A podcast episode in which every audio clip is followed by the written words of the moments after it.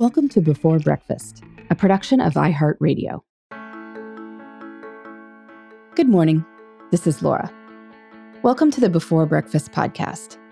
Today's tip is to avoid burnout by having something going on in your life that you are intrinsically motivated to do. I'm borrowing this tip, as I did an earlier one this week, from my friend Neil Pasricha, who is the author of the new book, You Are Awesome How to Navigate Change, Wrestle with Failure, and Live an Intentional Life. Neil shares a story that in college he wound up writing for a humor publication called Golden Words. He and his fellow students had a blast putting issues together each week. He devoted countless hours to writing and editing with no compensation whatsoever, but he enjoyed it immensely. Indeed, he enjoyed it so much that after school he got a job doing comedy writing. It sounded like it would be perfect. Alas, he discovered that once he was writing humor for money, much of the allure was gone. Instead of creative freedom, he had to write what he was assigned. Instead of freely associating with friends to produce content they personally found hilarious, he was scheduled to write with certain people. He soon found himself unhappy and decided that he was best off doing comedy writing, mostly for fun. There's something to this. Reams of research shows that when people are intrinsically motivated to do something, they're more creative and tend to work harder. Of course, there's nothing wrong with external rewards per se. Most of us need to produce an income if we're going to feed and house ourselves and our families. We enjoy being praised, and having our good work recognized. The trouble is that when we orient ourselves too much toward external rewards of any sort, this can become a trap.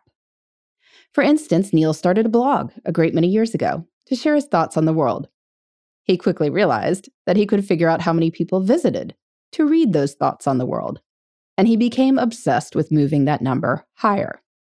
Pretty soon, this led to a cycle of hitting a goal, still feeling unsatisfied, and then setting a bigger goal, the ultimate result burnout.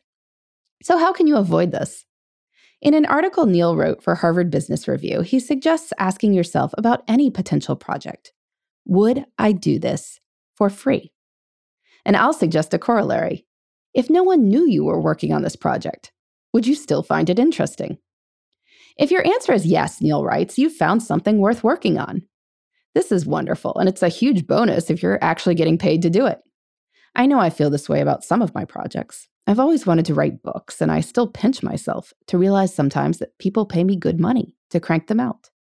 But if the answer is no, I would not do this for free, be aware of this.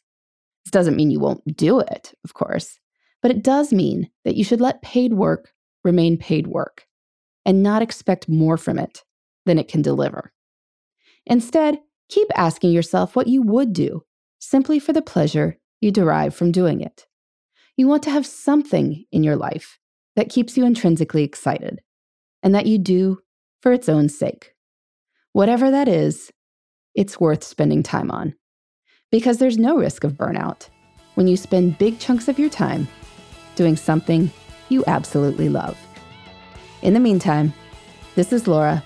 Thanks for listening, and here's to making the most of our time.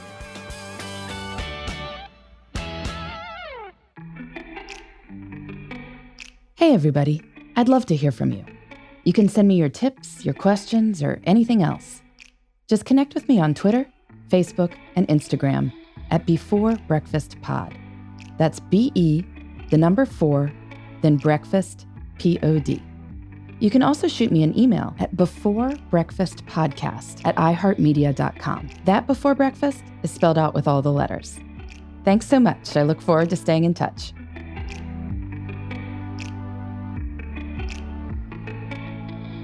Before Breakfast is a production of iHeartRadio. For more podcasts from iHeartRadio, visit the iHeartRadio app, Apple Podcasts, or wherever you listen to your favorite shows.